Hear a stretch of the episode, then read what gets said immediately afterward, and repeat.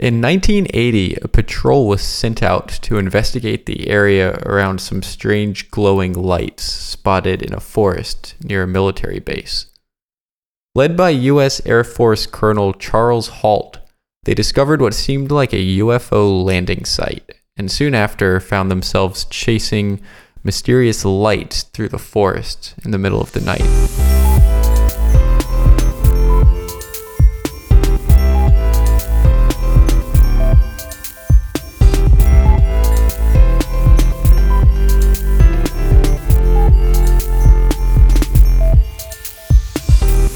Welcome to Simply Strange, the podcast where anything spooky, weird, and goosebump inducing is fair game.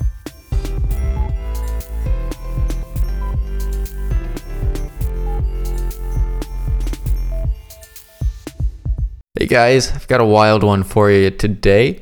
We're going to be talking about what's probably the most well known and well documented UFO sighting in English history. This story is pretty crazy. I don't know about you guys, but alien stories always hit me in a way that nothing else really does. They just completely freak me out. And I think it's because I wholeheartedly believe that there's other life out there somewhere. The way I see it, it's basically mathematically impossible that aliens don't exist. Obviously, life is possible. The Earth is a pretty good example of that. Maybe the odds of it happening are really small, like the odds of winning the lottery. But as far as we know, the universe is infinite. So if you have infinite opportunities to win the lottery, eventually you're going to win the lottery. So, somewhere out there on those infinite planets, there has to be another one that can support life. I don't know if they can get to us or why they would ever want to get to us if they could, but let's say they did find their way here. That idea is so terrifying and so thrilling at the same time. We just have absolutely no idea what it would be like. And I think that is what makes a good UFO story so enticing. At least for me especially if it's coming from a halfway decent source. So many of those supposed alien abductees seem like they're just completely off their rocker. But today, we're talking about one of the good ones. We've got a reliable source and some pretty convincing evidence. So let's go ahead and get into it.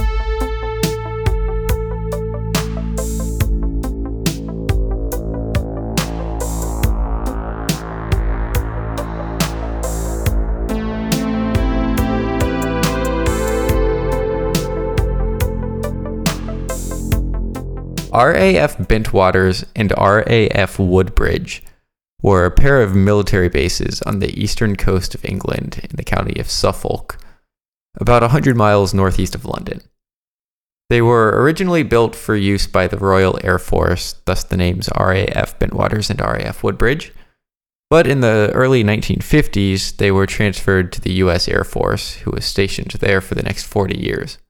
Bentwaters was situated just outside of Rendlesham Forest to the north, and Woodbridge was kind of nestled into the western side of the forest, with the eastern half in the forest and the western half not.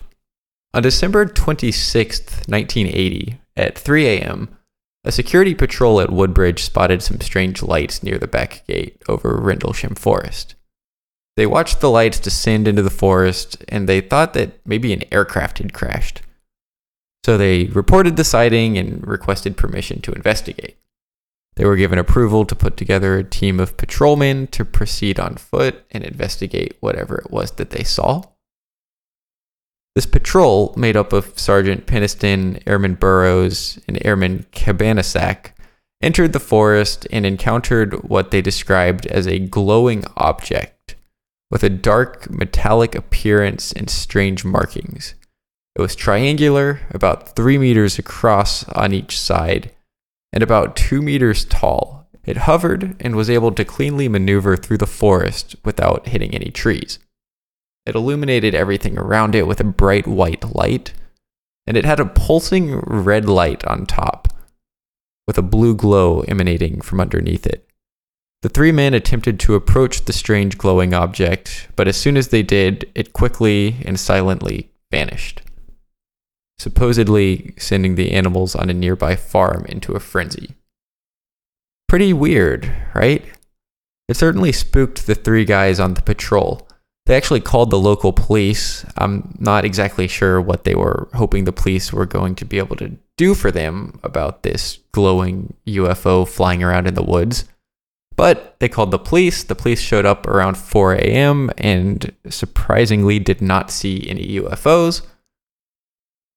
However, there was a lighthouse a couple miles away on the coast, and its light was actually visible from the forest. So the police told our patrol guys, hey, you saw the light from the lighthouse, and then they left.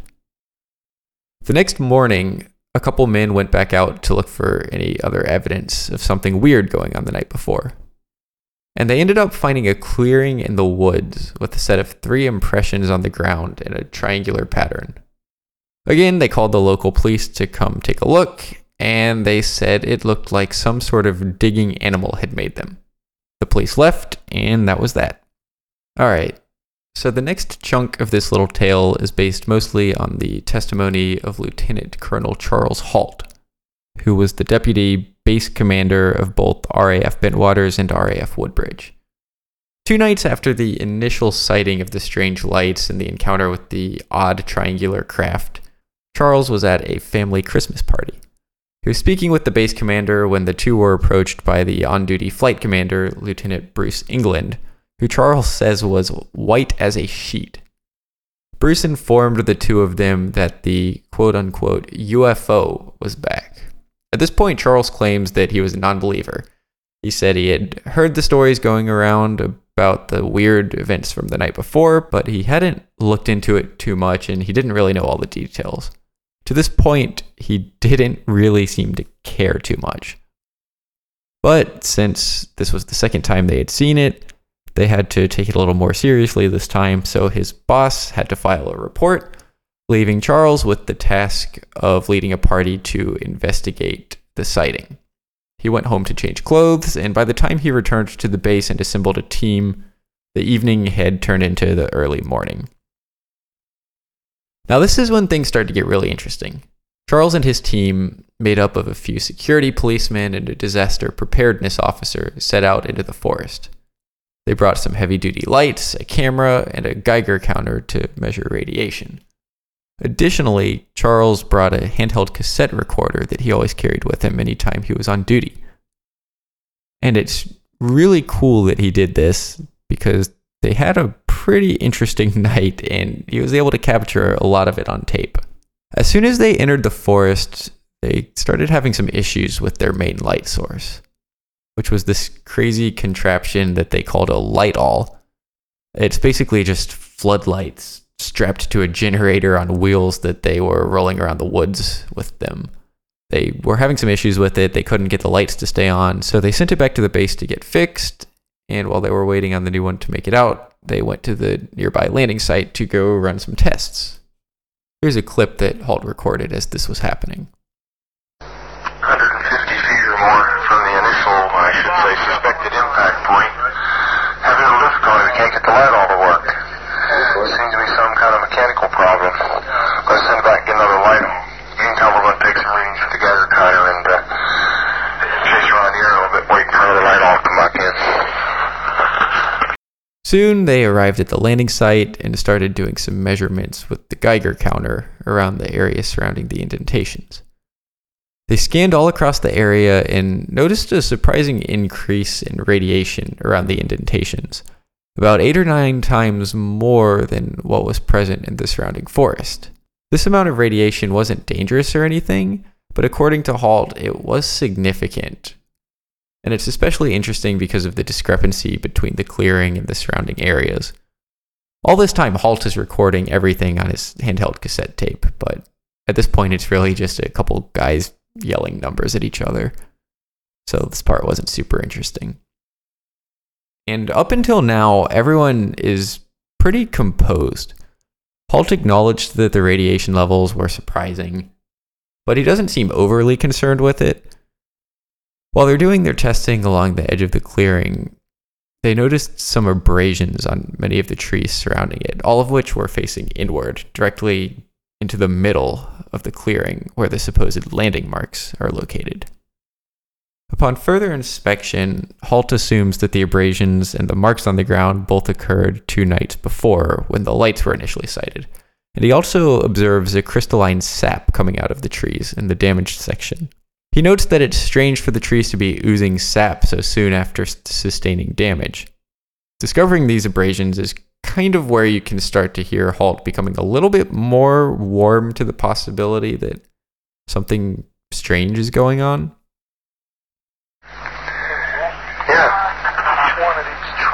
Face into the blast, what we assume is a landing site, all have an abrasion facing in the same direction towards the center. The same That's. Well, let's, let's go this way around the circle here. Turn it back down here. Pick it up your collection. Let me see that. Want? That's kind of funny. That's, that's, you're right about the abrasion. I've, I've never seen a tree that's, uh, never seen a pine tree that's been damaged react that fast. I got a bottle to put that in. Yeah, you sample bottle? Yes, sir. Go ahead. For the soil. Put the yeah, here, sit this on the ground. Oh. You'll notice they're all the same. Okay, from now on, let's, let's, let's, let's identify that as point number one. That stake there. So you all know where it is we have to sketch it. You got that, Sergeant Nevels? Yes, sir. Okay. Closest to the Woodbridge base.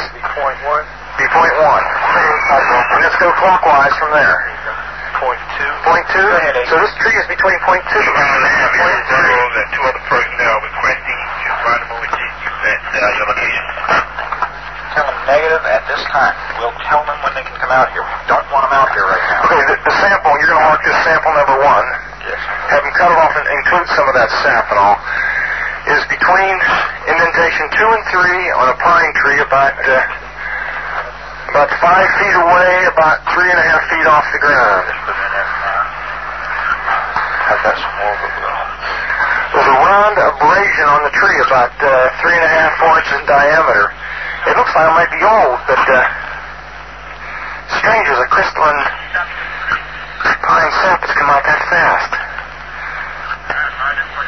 Say there's other trees here that are damaged in similar fashion? Yes, so off the toward the center of the landing site. Okay, why don't you take a picture of that and Remember your picture, and you got to be writing this down. It's going to be on the tape. Right. Got a tape measure with you? This is the picture. Your first picture will be at the first tree, the one between uh, Mark 2 and 3. Meantime, I'm going to look a couple of these trees over here. We are getting some. You're getting readings on the tree you're taking samples from on the side facing the suspected landing site. Four clicks max. Up to four. Interesting. That's right where you're taking the sample now. Four. That's the strongest point on the tree? Yes, sir. If you come to the back, there's no clicks whatsoever. No clicks at all on the back. It's all on the Maybe one side facing the... Interesting. The indentations look like something twisted as it got, you know, as it sat down on them. Looks like someone took something and sat it down and twisted it from side to side. Mm-hmm. Very strange. So after they've looked at the abrasions and taken a couple pictures, Halt decides to take a look at them through a starlight scope which was a night vision device used at the time. We're looking at the same tree we took the sample off with this, what do you call it, star scope? Uh-huh, star You're getting, getting a definite heat reflection off the tree, about, about three to four feet off the ground? Yes, where the same spot is. It's same place where the spot is. We're getting a heat. And the spot on the tree directly behind us, I picked up the same thing, and one off to your right. Uh, three trees in the area, immediately adjacent to the site, within 10 feet of the suspected landing site. We're picking up heat reflection off the trees. Like five and up. What's that again? Well, shine a light on again, Bob. Well, you have trouble getting Yeah, get them right on the spot, and then when you want them, okay, turn the light on. You'll notice the white. Hey. You're right. There's streak on the tree. Indicates, uh, Let me turn around and look at this tree over here now. Just a second. White streak right on the tree. I can see it. Give me a little side lighting so I can find the tree. Okay, off. Alpha 2 security. I lost the tree.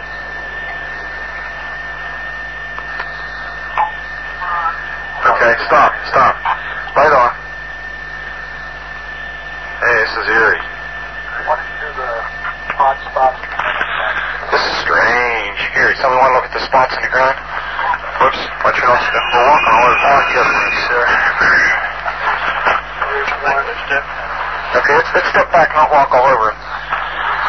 Come back here, somebody put a beam on them. But you're going to have to be back 10 or 15 feet.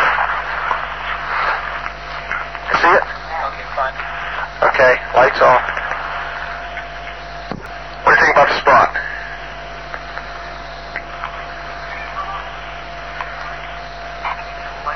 Yeah.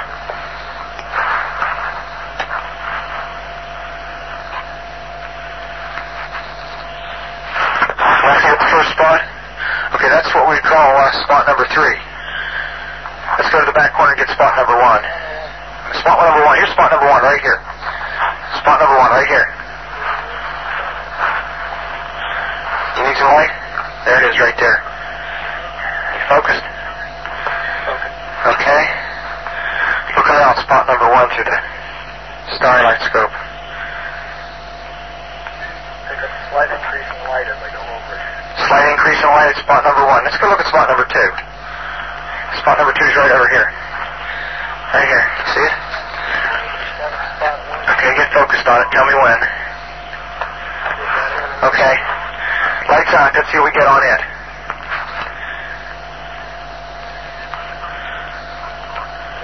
Slight increase. Just a slight increase. Let's try to center. The center spot. Well, it really isn't center. It's, it's slightly off center. It's right there. Right here. Put some more. Yeah. Okay. I'm going to get your reading on it right there. Okay. Tell me when you're ready. Ready? Okay, lights on. This is the center spot we're looking at now. Almost the center. Slight increase. Slight increase there. This is slightly off center toward the uh, one-two side. It's uh, some type of abrasion or something in the ground where the pine needles are all pushed back and where we get a high radiact or high uh, reading about uh, deflection of uh, two to three, maybe four, depending on the point on it. Want to check it? Yes. You said there's a positive after effect? Yes, there is definitely. That's on the center spot. There is an after effect. What does that mean? means when the lights are turned off, once we are focused in and allow time for the eyes to adjust, we are getting an indication of a heat source coming out of that center spot, as uh, which will show up on. Heat or some form of energy. It's hardly heat at this stage of the game. It is looking directly overhead, one can see an opening in the trees plus some freshly uh, pine branches on the ground underneath. Looks like someone came off about 15 to 20 feet up. Some small branches about an inch or less in diameter. 0148, we're hearing very strange sounds out of the farmer's barnyard animals. It's very, very active, making an awful lot of noise. I know some of that audio is a little hard to hear, and there's a lot of people talking, but what happened was when being viewed through the starlight scope, the trees were white, like light would be, suggesting that there was some sort of heat or energy or something emanating from them. So that's pretty interesting. And then while they're looking at the abrasions, something way more interesting happens. It wasn't a. You just saw a light where? Wait, no, it's fine. Where? Right in this position here, straight ahead, in between the tree. There it is again. Watch, straight ahead off my flash right there. sir. There it is. Hey, I see it too. What is it? We don't know, sir. So, yeah, can I get some? Yeah, it's a strange, small red light. Looks to be out maybe a quarter to half mile, maybe further out. I'm going to switch off. The light is gone now. It was approximately 120 degrees from the site. Is it back again? Yes, sir. Oh, that's the flashlight set. Let's move out to the edge of the clearing so I can get a better look at it. See if you can get the star scope on it. The light's still there, and all the barnyard animals have gotten quiet now. Yeah, we're heading about 110 to 120 degrees from the site out through to the clearing now. Still getting a reading on the meter. About two clicks. Meter count, three to four clicks, getting stronger. Now it's uh, now it's coming up.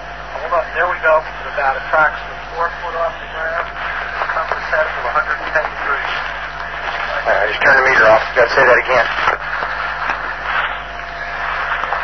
About four feet off the ground, about 110 degrees, getting a reading of about four clicks. Yes, sir. Yeah, but it, Excuse me. Now it's dying. no, it's not. I think it's something other than the ground. I think it's something that's Something variable here. tree right over. We just to the first night bird we've seen. We're about 150 or 200 yards from the site. Everything else is just deathly calm. There is no doubt about it. There's some type of strange flashing red light ahead. There's yellow. I saw a yellow tinge in it too. Weird. It, it, it appears to be maybe moving a little bit this way. It's, it's than it has been. Yellow. It's coming this way. Also, It is definitely coming this way. Pieces of it are shooting off. at 11 There is no doubt about it. This is weird. to the left. Yeah, definitely moving the left. Two, two lights. Two one light to the front, Okay. one light to the left. Keep the flashlights off. There's something very, very strange. Get the headset on. See if it gets any stronger. Okay. Let, give us, give us your rundown. Notation that this is on a beta reading too. It's on beta reading? Beta Okay. still has been removed. Okay. This is off it again. But it just moved to the right. Yeah. Off to the right. Strange. Oh, well, why to the left? Let's, let's approach to the edge of the woods up there. Can you want to do it without lights? Let's do it carefully. Come on. Okay, we're looking at the thing. We're probably about two to three hundred yards away. It looks like an eye winking at you. It's still moving from side to side. And when you put the star scope on it, it, it sort, sort of has a hollow center, a dark, dark center. It's, like the pupil of an eye looking at you and winking. And the flash is so bright to the star scope that uh, it almost burns your eye. We passed the, passed the farmer's house and across in the next field. Now we have multiple sightings of up to five lights with a similar shape and all, but they seem to be steady now rather than a pulsating or glow with a red flash. We just crossed the, the creek, Here we go, slow. and uh, we're getting what kind of readings now? Getting th- three good clicks on the meter, and we're seeing strange lights in the sky. Uh, 244, we're at the far side of the farmer's, the second farmer's field, and made sighting again about 110 degrees. This looks like it's clear out to the coast. It's right on the horizon. Moves about a bit and flashes from time to time. Still steady red in color. Also, after negative readings in the the field, we're picking up uh, slight readings, uh, four or five clicks now on the meter. 305, we see strange uh, strobe-like flashes to the uh, rather sporadic, but there's definitely something, uh, some kind of phenomenon. 305 at about uh, 10 degrees horizon uh, directly north. We've got two strange objects, uh, half moon shape, dancing about with colored lights on them. About, uh, guess to be about 5 to 10 miles out, maybe less. The half moons have now turned into full circles. As though there was an eclipse or something there for a minute or two. Zero three fifteen. Now we've got an object about 10 degrees directly south, 10 degrees off the horizon. And the ones to the north are moving, one's moving away from us. Moving out fast. This one on the right's heading away too. Yeah, we're both heading north. So here, here he comes from the south. He's coming toward us now. Now we're observing what appears to be a beam coming down to the ground. This is unreal. 330 or 0330, and the objects are still in the sky, although the one to the south looks like it's losing a little bit of altitude. We're turning around and heading back toward the, the base. The object, to the, the object to the south is still beaming down lights to the ground. 0400 hours, one object still hovering over Woodbridge Base at about 5 to 10 degrees off the horizon, still moving erratic and similar lights and beaming down this area. All right, that was a lot. So, what you just heard was bits and pieces of Halt and his crew encountering the supposed UFO. Over the years, his, as well as the rest of the patrol stories, have kind of evolved to the point where it's pretty tough to explain in a way that's in line with everyone's story exactly what they saw. But here's what happened according to Halt's 2010 affidavit, which is one of the most recent and most detailed explanations of the event. Lieutenant Englund spotted a bright glowing object in the forest and pointed it out to Halt, who later described it as being bright red with a dark center. It appeared to be winking like an eye, and it was dripping with what looked like molten metal. As they watched it, Halt claims that it was moving through the trees, bobbing up and down, and avoiding making any contact with any of the trees as it moved through them. As it moved, Halt and his crew attempted to approach it, but before they could, It moved out of the forest and into a field where it silently exploded into five white objects and then just sort of disappeared. Naturally, they went out to the field to investigate, and as they were investigating, they saw three or four more objects in the sky to the north. They were brightly colored, changing in shape from elliptical to round, and they moved at very high speeds and sharp angular movements, like they were doing a grid search, Halt says. While they were watching these objects, someone else noticed two more objects hovering to the south. One of these objects actually approached them. It positioned itself directly above them at an altitude of about three to 5,000 feet and began sending down what Halt says was a concentrated beam directly to their feet. They all just stood there in awe because they had absolutely no idea what it was. They didn't know if it was a warning, if it was trying to communicate, maybe a weapon or a probe. No idea. And then, just as quickly as it appeared, the object and the beam disappeared. For a moment, the whole team just kind of stood there in a concerned daze. And then they looked to the south and noticed the other object was still over there, now hovering directly over Woodbridge, also shooting down a beam right into the base. They radioed into the base and were informed that it appeared the beams were being shot straight into the weapons storage area, which Halt found to be a little bit concerning. Moments later, this object disappeared as well. So that's what happened, as best as I can piece it together. Again, a lot of the guys involved have their own version of what happened, and their recollections don't exactly align perfectly with one another. But I think the tape, at least, is really good evidence. There's not a whole lot of arguing you can do against that. It's just what they saw. And I think it's pretty obvious that they saw something. So the question is what did they see? What were the indentations that they thought was a landing site? What caused the abrasions in the tree around the landing site? Why was there increased radiation? And what were these floating lights and beams that they were seeing everywhere? Not to mention, they saw a triangular flying craft, supposedly. What was that? Probably aliens, right? No need to read into this any further. No, not right. Keep listening. Please. Let's start with the indentations at the supposed landing site. As I mentioned, Halt wasn't super impressed with the marks on the landing site, and at one point he asked, Is that it? The police took pictures of the marks, which are online and pretty easy to find. And after having looked at them, I've got to say, I don't know what these guys were thinking. The marks are nothing. And the zoomed out picture, you can't even see them. They put sticks in the picture to mark where they actually were. So you can see the sticks, but the markings are pretty much non existent.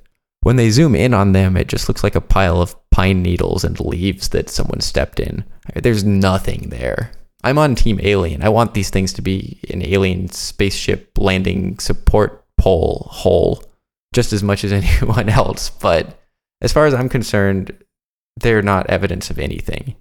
The police said it was probably rabbits. They called in some local foresters who said the same thing. The only thing a little odd is the way they form the corners of a triangle. But that's not really that crazy of a coincidence.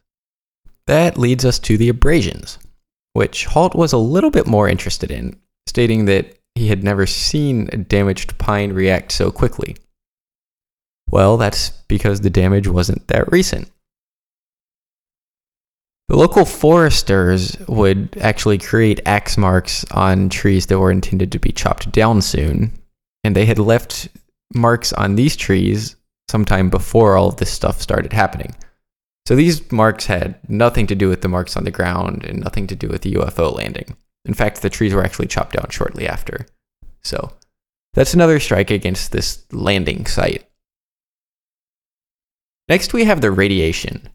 In Halt's affidavit, he claims to have readings at the landing site that were significantly higher than the surrounding areas, which is kind of true, but there's some issues with that too.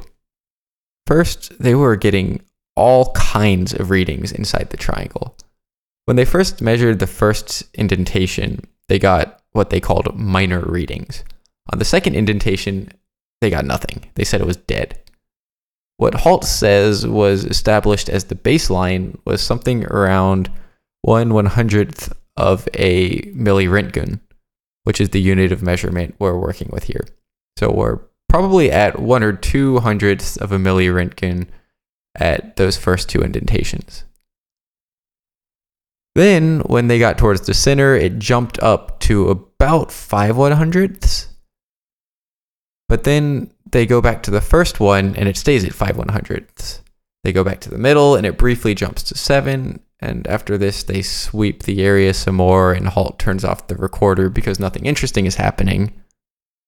So, what it really seems like is that the whole area was something like four hundredths of a milliröntgen with an uncertainty of three hundredths or so, just because of all the fluctuations that they were getting. And that was probably some sort of issue with the device and didn't necessarily have anything to do with the environment. It's also important to note that the device they were using was intended to measure large amounts of radiation, like nuclear blast radiation.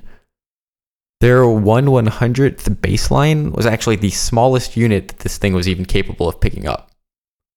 When the manufacturer was contacted after, they actually stated that these readings were of little or no significance. They just weren't using the right device for what they were trying to measure. So, as far as I'm concerned, that's strike three for this landing site. There's really nothing at the landing site itself that can't be explained. It's just a handful of really insignificant events that, when paired with some crazy lights and some freaked out guys in the woods, kind of seems like a UFO landing site.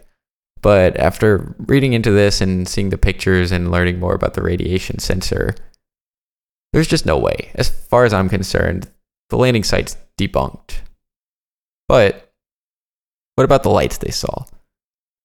That's a completely different situation that seems like it would be much harder to explain away.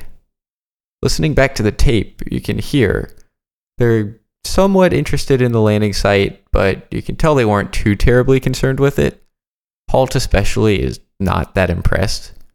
But as soon as the lights appear, things get way more animated. You can tell that these guys definitely saw something, or at least they thought they saw something.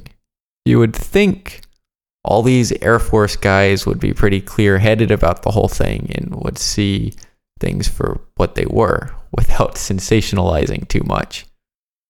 But obviously, that's not the case, since they somehow managed to mistake some holes a rabbit made in the woods for an alien landing site. So, unfortunately, it kind of makes you feel like you have to take everything that they say with a grain of salt. That maybe they applied the same level of imagination to these lights floating around and the shooting beams coming down from the sky. A couple of theories have emerged as to what they saw. One of the most convincing is that they were just seeing the Orford Ness Lighthouse, which was on the coast about six or seven miles to the east of Woodbridge and was visible from certain parts of the forest. It's the same lighthouse that the police the first night told the patrol that they saw. The men from the first night, as well as Colonel Halt, all reported that the floating light was located east of them, which is where the lighthouse would have been. Halt claims that he knew about the lighthouse and that the unexplained lights he was seeing to the east were not from it. He claims that he was able to see the lighthouse off to the right of the lights. He stated in a later interview that the lighthouse was visible the whole time, it was readily apparent, and it was 30 to 40 degrees off to our right. The problem with that is 30 to 40 degrees to their right was southeast, not east, where the lighthouse should have been. So it's believed that what he was attributing to the lighthouse was something else, possibly the Shipwash lightship, which was located more to the southeast and had a flashing light on top of it as well. This leaves the lighthouse unaccounted for to the east in the direction the mysterious lights were coming from.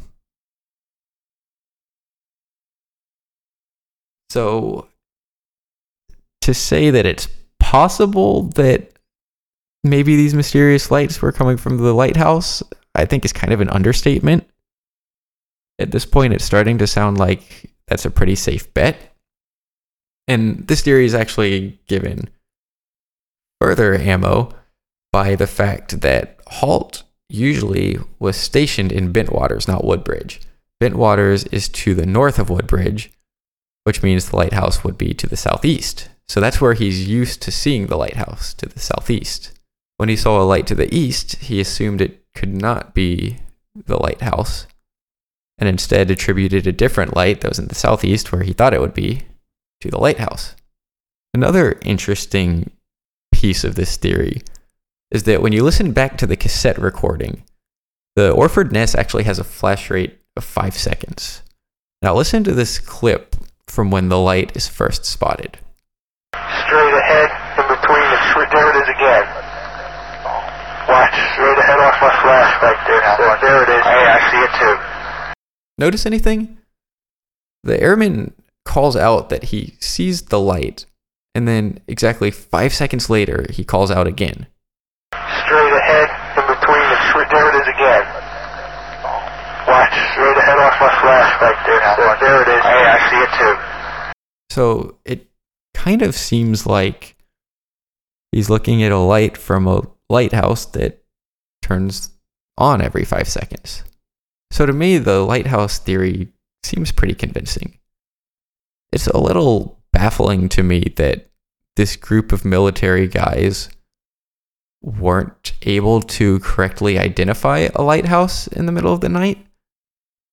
But at this point, if the alternative is that it was an alien spacecraft, it's kind of hard not to lean in that direction. It's also interesting that it's never mentioned in the tape. You'd think if they're chasing a light through the woods, they can see the lighthouse off to the side, they would at least mention it. But there's no mention. Now, there's some other theories floating around. Some people say that it was a downed Soviet spy satellite falling from the sky, but there's not really much evidence to back that up. So that theory doesn't really have any legs. There's also an interesting theory that a security policeman named Kevin Conde actually was driving his vehicle around through the woods and created the strange lights. He actually came forward at one point and said that he was doing that, but he later retracted the statement and no further evidence was found. I tend to think that maybe he was actually doing that and maybe that could have been part of what they saw. And maybe when this thing started to get a lot of publicity, he thought that maybe it was a good idea to not have his name attached to that. I can't say that I would blame him. So maybe it's a combination of Kevin and his police car and the lighthouse that they were seeing. With all these theories, it definitely seems like there's a pretty logical explanation to what they saw, at least while they were in the forest.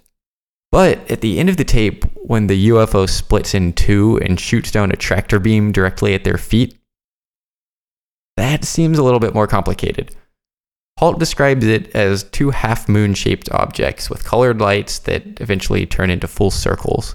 And in a write up that he wrote about the event a few days later, he reported that the light stayed in the sky for, for several hours after the events, which skeptics say indicate that maybe they were stars. In fact, Sirius, the brightest star visible from Earth, would have been located right around where the mysterious object to the south appeared. So maybe the so called tractor beam was just a glare from looking at such a bright object. This one is definitely one of the harder pieces for me to accept. It's tough for me to believe that anyone, especially an Air Force colonel, who you would think would be pretty level headed, could look at a star and mistake it for a UFO shooting beams into an Air Force base. I guess after all the other things that they saw that had them kind of on edge, maybe their imaginations were running a little wild. I don't know. There's just so many logical explanations to what they saw that it just makes it tough to believe everything that they say they saw, or at least that the things they say they saw were anything unusual. And then the last thing really to address is the supposed sighting of the triangular craft, both by Halt and by the guys in the patrol that went out the first night. This part is really interesting, but it's kind of hard to read into because there's so many conflicting reports. Halt claims to have seen some sort of floating triangular craft in the forest moving through the trees, but in the recording, all we hear about is the light. There's no mention of them chasing a spaceship. He just says that he sees a strange light and they're following it through the forest.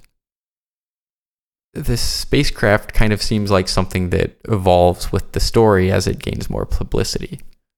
And then two of the other guys involved on the first night, Airman John Burroughs and Sergeant Jim Penniston, also claimed to have seen this triangular craft, but their stories vary wildly as well. Some versions of the story say they only saw a light, some versions say they saw the triangular craft, and they've even gone on record reporting that somehow it connected with their brains and transferred binary code to them what they've said has changed so much, it's hard to really believe any of it. They don't seem like great witnesses. It honestly kind of seems like they're making stuff up to keep themselves in the spotlight. But who knows? Maybe they did see something. Maybe the aliens were shooting their tractor beam over the base to steal a weapon or something. Maybe the government was transporting something that we weren't supposed to know about. And it's being covered up, and that's why the details are so sparse. The story of Rendlesham Forest is definitely an interesting one. It's tough because Halt talks about it with a lot of conviction and still firmly believes that he saw something strange that night. And on the surface, it seems like that's probably the case. There's a lot of things that seem convincing. That audio cassette tape is extremely convincing the first time I listened to that, I was freaking out. I was like, these guys are absolutely seeing an alien. There's no way they're not. But as you look into it more, it's just kind of hard to tell. It seems like it's just a bunch of really simple things that put together in just the right way made it seem like there was more going on than there actually was. And the fact that so many things don't add up and everyone has their own story and they've evolved so much just makes it kind of difficult. But at the same time, there's some parts that I just don't buy. I have trouble believing the theory about the stars being what they saw shooting down tractor beams.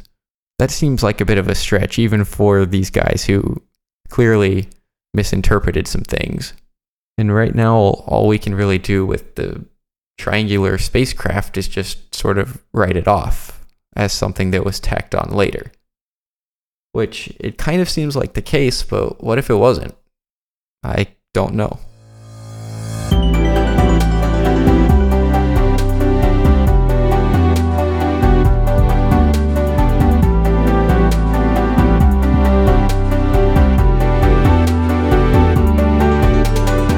And there you have it. That concludes another episode of Simply Strange. Thank you guys so much for listening. I hope you had a wonderful time and learned something new along the way. Who knows, maybe you'll run into a trivia question about what lighthouse Lieutenant Colonel Charles Halt thought was a UFO in 1980. If you did enjoy it, please subscribe. It would be much appreciated. We've got new episodes every other Wednesday. Right now, I'm only on YouTube and SoundCloud, but I'm planning on launching it on Apple Podcasts in two weeks in conjunction with the next episode. So keep an eye out for that too. Until next time, don't get abducted by any lighthouses and have a beautiful day.